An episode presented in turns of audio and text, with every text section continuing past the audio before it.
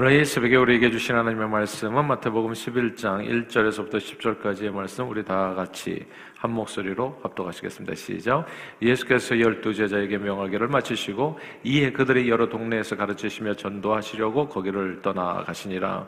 요한이 오게서 그리스도께서 하신 일을 듣고 제자들을 보내어 예수께 여짜오되 오실 그이가 당신오니 당신이니오니까 우리가 다른 일을 기다리오리까. 예수께서 대답하여 이르시되 너희가 가서 듣고 보는 것을 요한에게 알리되 맹인이 보며 못 걷는 사람이 걸으며 나병 환자가 깨끗함을 받으며 못 듣는 자가 들으며 죽은 자가 살아나며 가난한 자에게 복음이 전파된다라. 누구든지 나로 말미암아 실족하지 아니하는 자는 복이 있도다 하시니라. 그들이 떠남에 예수께서 무리에게 요한에 대하여 말씀하시되 너희가 무엇을 보려고 광야에 나갔더냐? 바람에 흔들리는 갈대냐? 그러면 너희가 무엇을 보려고 나갔더냐? 부드러운 옷 입은 사람이냐? 부드러운 옷을 입은 사람들은 왕궁에 있느니라. 그러면 너희가 어찌하여 나갔더냐? 선지자를 보기 위함이었더냐? 옳다. 내가 너희에게 이르노니 선지자보다 더 나은 자니라. 기록된 바 보라 내가 내 사자를 내 앞에 보내노니 그가 내 길을 내 앞에 준비하리라 하신 것이 이 사람에 대한 말씀이니라. 아멘.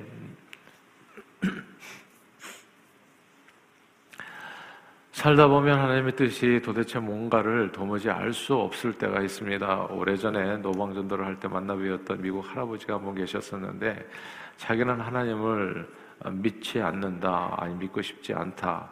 이렇게 말씀하시면서 선하신 하나님이 계시다면 왜 나인 원원과 같은 그런 사태로 수많은 이누스트한 사람들이 목숨을 잃어야 했는가 이렇게 이제 반문하셨습니다.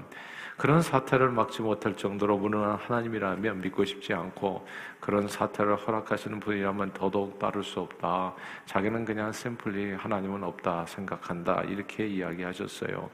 무엇보다도 공의 하나님이라면 악인을 모두 몽땅 다 진짜 악한 사람들은 다 심판하고 마치 배트맨처럼 뭐 슈퍼맨처럼 다 심판하고 이 땅에서 깡그리 그런 사람들을 제거하고 선한 사람들을 구원해 주셔야 되는데 그런 하나님의 손길을 이 땅에서는 보기 어려우니 이래저래 하나님은 존재하지 않는 것 같고 존재하신다고 하더라도 믿을 수 없다 하셨습니다. 이 살다 보면 이래요. 때로 하나님의 뜻이 무엇인지 도무지 알 수 없는 답답한 순간들이 있습니다. 정말 하나님이 살아계시다면 이런 거 보시면서도 그냥 가만 계시는 건가?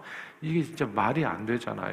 그러니까 악한 자가 승하고 아 그리고 선한 자들이 고통받고 이런 일들이 벌어지게 될 때 그리고 의롭게 살려고 몸부림치면서 살았는데도 불구하고 내 삶에 어떤 불행한 일들이 자꾸 발생하게 되어질 때 우리는 진짜 고민에 빠지는 겁니다. 정말 하나님 살아계신 건 맞는가? 먼저 살아계시다면 나로 알고 이렇게 고통을 당하게 하는 게 이게 진짜 옳은 일인가? 이런 많은 질문들이 생기는 거예요.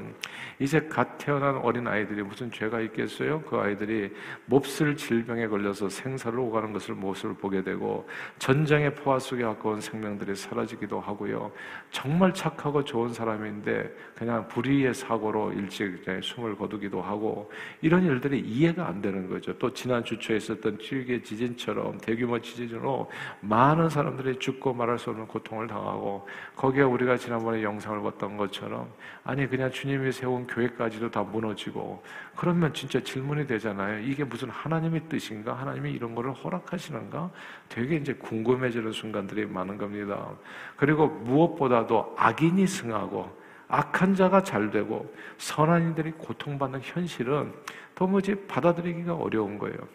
이런 세상에 주님은 과연 어디에 계신지, 뭐라고 계시는지 알 수가 없는 겁니다. 주님의 행보가 주님이 걸으시는 그 길이 이해가 안 되는 거죠. 자칫 잘못하면 하나님께 대한 실망으로 인해서 믿음 생활을 완전히 저버릴 수도 있게 됩니다.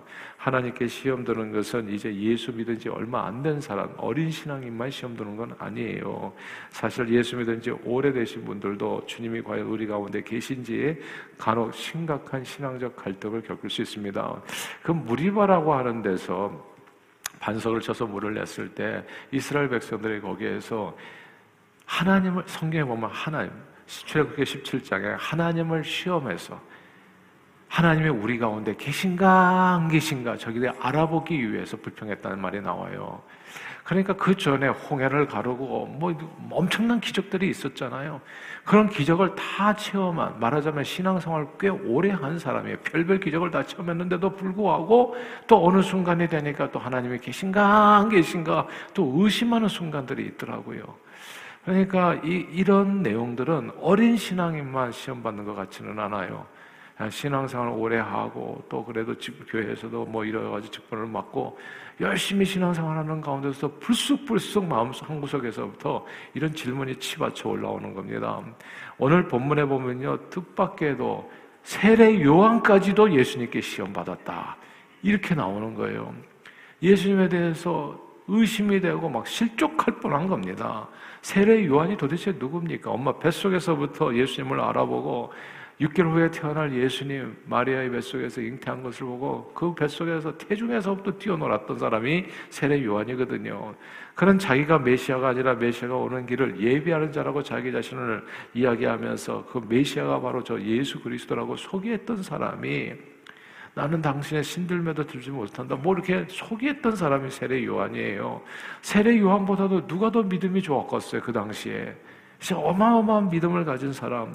근데 이 사람이 헤로디아의 일로서 바른 말을 하다가 정말 의롭게 살다가 옥에 갇혀서 죽게 되었습니다.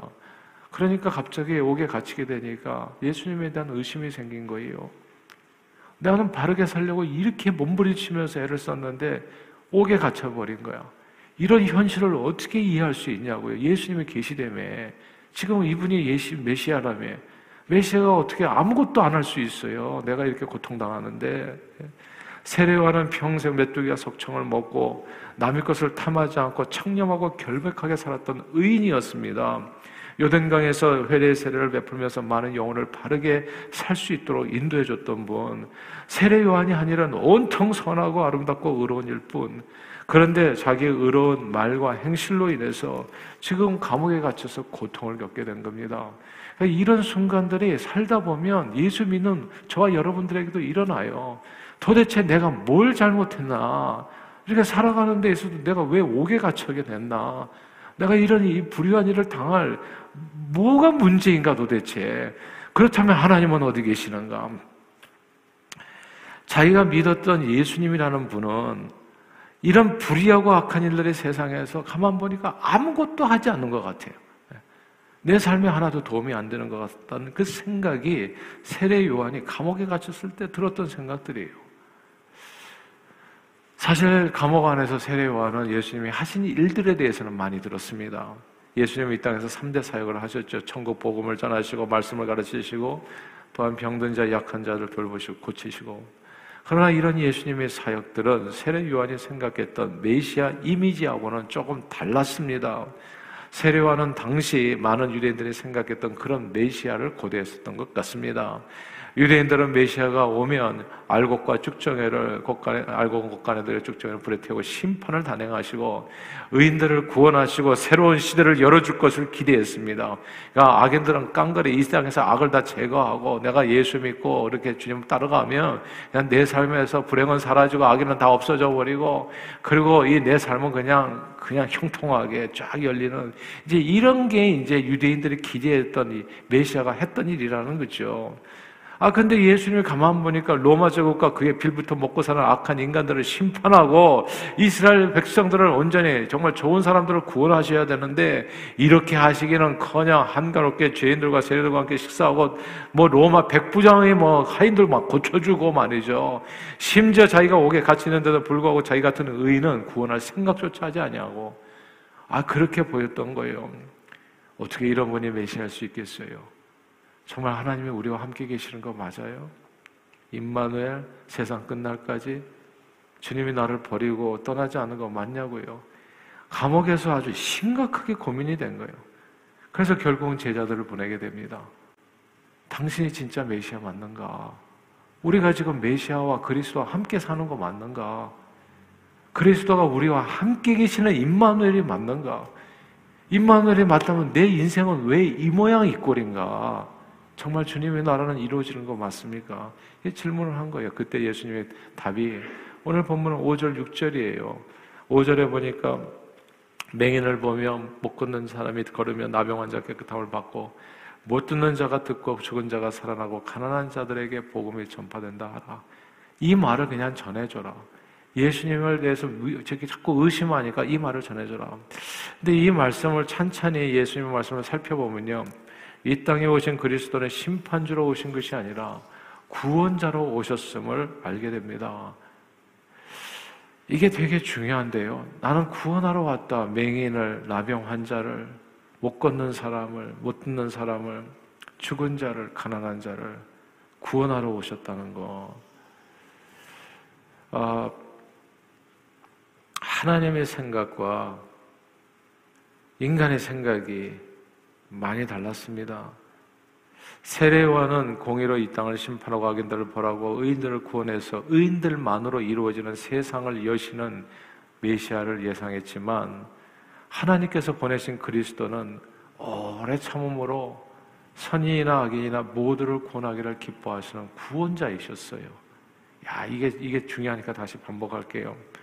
세례요한은 공의로 이 땅을 심판하시고, 그러니까 테러리스트는 다 깡그리 다 그냥, 하나님께서 그냥 지옥불에 다 없애버리고, 그리고 그냥 의인들만을 다 추려가지고, 그 의인들만으로 이루어지는 진짜 행복하고 그냥 아무 문제 없는 그런 유토피아를 이 땅에 이루기로 예상했지만, 하나님께서 보내신 그리스도는 오래 참으심으로 선인이나 악인이나 의인이나 불의한 자나 모두를 모두를 모든 사람의 죄를 보면 하나님의 영광에 이르지 못하는 자 지옥불에 던져버리는 모두를 구원하기를 기뻐하시는 구원자이셨다. 아, 이 생각이 진짜 완전히 달랐던 거예요. 하나님 생각과 인간 생각이 때로 너무 많이 다릅니다. 우리의 생각은 하나님 생각은 우리 생각과 많이 달라요. 때로는 그 길을 그 지혜를 감히 측량할 수가 없어요. 그래서 고민이 깊어지는 거예요. 그래서 의심이 되기도 하고 하나님 생각이 우리 생각과 똑같으면은 뭐가 걱정이 되겠어요. 그대로 움직이실 텐데. 근데 하나님이 그 지혜는 측량할 수가 없어서 이사야 선지자가 이렇게 얘기해요. 하나님께서 하시는 말씀, 내 생각이 너희 생각과 다르면 내 길은 너희 길과 다름이라 여호와의 말씀이니라. 이는 하늘이 땅보다 높은 것 같이 내 길은 너희 길보다 높으며 내 생각은 너희 생각보다 높음이라 말씀했습니다. 하나님의 생각과 내 생각이 많이 다를 때 신앙생활은 내 생각을 주님께 맞추는 겁니다. 그렇지 않으면 시험을 받게 돼요. 실족할 수 있습니다. 세례 요한도 감옥에서 실족할 뻔했어요. 그러나 실족하지 않은 것이 복이라 말씀합니다. 오늘 본문 마태복음 11장 6절입니다. 우리 한번 같이 읽어볼까요? 같이 읽습니다. 시작. 누구든지 나로 말미암아 실족하지 않은 자는 복이 있도다 하시니라. 아멘. 저는 저와 여러분들이 그 어떤 상황 속에서도 하나님에 대해서 실족하지 않기를 바래요. 주님은 우리와 함께 하십니다. 이 세례관이 옥에 갇혀 있었을 때에도 주님은 그와 함께 계셨다는 것을 기억하십시다. 우리의 삶이 옥에 갇힌 것도 답답할 때 우리가 가장 고민이 되고 이렇게 마음이 슬퍼지는 것은 하나님이 나와 함께 하지 않는가? 나를 버리셨나? 나를 떠나셨나? 이런 거예요. 그러나 그 속에서도 하나님은 나와 함께 계신다는 건 살다 보면 때로 하나님의 뜻이 무엇인지 도무지 알 수 없는 답답한 순간들이 있습니다. 이제 갓 태어난 어린 아이들이 몹쓸 병에 걸려서 막 죽어간다든지 전쟁의 포화 속에서 아까운 생명에 사라져 지난 주 초에 있었던 줄기의 지진처럼 대규모 지진으로 많은 사람들이 죽고 말할 수 없는 고통을 당할 때 그리고 무엇보다도 악인이 승하고 선한이들이 고통당하는 이 현실을 바라보기는 참 어렵고 참으로 이해하기 어렵습니다. 세례 요한은 메시아 그리스도가 우리와 함께 계신다면 여전히 이 세상의 불의가 승하고 악인이 관영하고 하나님의 나라가 이 땅에 속 시원하게 이루어지지 않는다는 이 사실을 믿을 수가 없었어요. 우리와 함께 계시다며요, 임마누엘. 근데 함께 계시는데 아직도 왜 세상은 이 모양, 이 꼴이냐. 이게 진짜 질문이 되는 거예요. 그러나 세례 요한이 무엇을 기대했건 상관없이 오늘 본문은 세례 요한이 요단강가에서 사람들에게 세례를 줄 때에도 또한 그가 그 감옥에 갇혀서 이제 죽기만을 기다릴 때에도 주님이 이 세상에 세례 요한과 함께 항상 계셨다는 사실을 오늘 성경은 얘기해 주는 거예요. 메시아가 그 순간에 세례요한과 함께 있었다고요.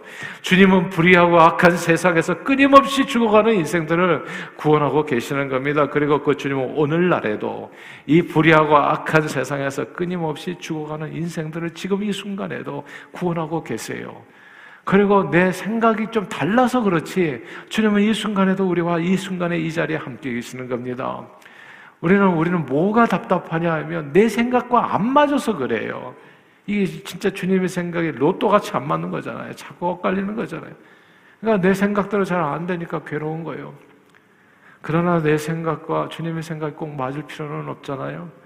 내 생각에 맞지 않고 때는 주님의 뜻을 헤아리기 어렵지만 주님은 여전히 주님의 몸된 교회들을 통해서 영적 소경들의 눈을 뜨게 하시고 못 본 자를 걷게 하시고 주님의 몸된 교회를 통해서 오늘날에도 병자를 고치고 죽은 자를 살리고 가난한 자에게 복음을 복음을 주님은 오늘날에도 전하고 계시는 겁니다. 우리 주변에서 계속해서 우리 안에서 우리를 통해서 말입니다.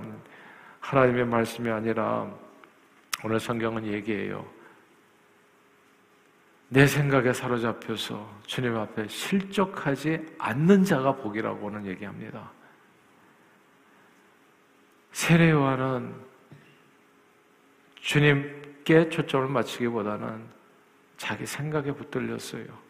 그러다 보니까 저희 마음은 정말 이렇게 넘어지게 됐습니다. 실족하게 됐어요. 그러나 오늘 본문은 얘기해요. 세례 요한이 얼마나 큰 자입니까? 선지자도 넘어져요. 이런 이런 일에 대해서. 그러나 실족하지 않은 자가 복이 있다 말씀합니다. 사랑하는 여러분, 그리스도는 메시아는 구원자, 예수 그리스도는 오늘도 저와 여러분과 함께 하십니다. 눈에 보이지 않고 귀에 들리지 않는다고 없는 게 아니에요. 내가 옥에 갇혔다고 해서 주님이 없는 게 아닙니다. 주님은 여전히 세례 요한과 함께 하셨고, 그리고 오늘 저와 여러분과 또 함께 하십니다.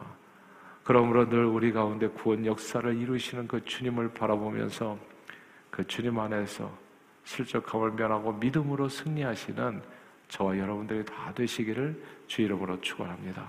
기도하겠습니다. 사랑하는 주님 고맙고 감사합니다. 임마누엘의 하나님, 내가 세상 끝날까지 너와 항상 함께 있으리라. 내가 너를 버리지도 않고 떠나지도 않고 내가 너를 지키리라 보호해 주리라 인도해 주리라 영원한 생명길로 하나님 우리 믿음을 더하여 주시옵소서. 때로는 눈에 보이는 증거 없고 귀에 들리는 소리 없어서 너무나 답답해서 정말 하나님께서 나를 사랑하시는가? 정말 나와 함께 계시는가? 나도 모르게 의심이 뭉게그룹처럼 일어날 때가 있습니다. 그러나 그때에도 주님 오늘 본문을 기억하게 해주십시오. 내가 너와 함께 한다. 세례요한이 세례 줄 때에도 옥에 갇혔을 때에도 메시아는 바로 그곳에 계셨습니다. 세례 요한이 생각하는 메시아가 아니었을 뿐이지 그 순간에도 주님은 끊임없이 구원의 역사를 이루어 주셨습니다. 그리고 세례 요한의 삶도 정말 순교의 삶으로 그의 피를 받아 영원한 하늘나라로 주님이 데리고 가신 것이죠.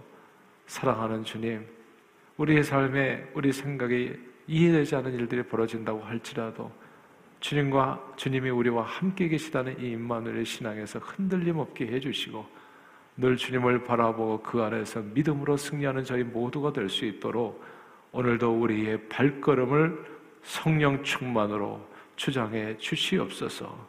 믿음으로 승리하는 저희 모두가 되게 해 주실 줄 믿사옵고 감사드리며 이 모든 말씀 예수 그리스도 이름으로 기도하옵나이다. 아멘.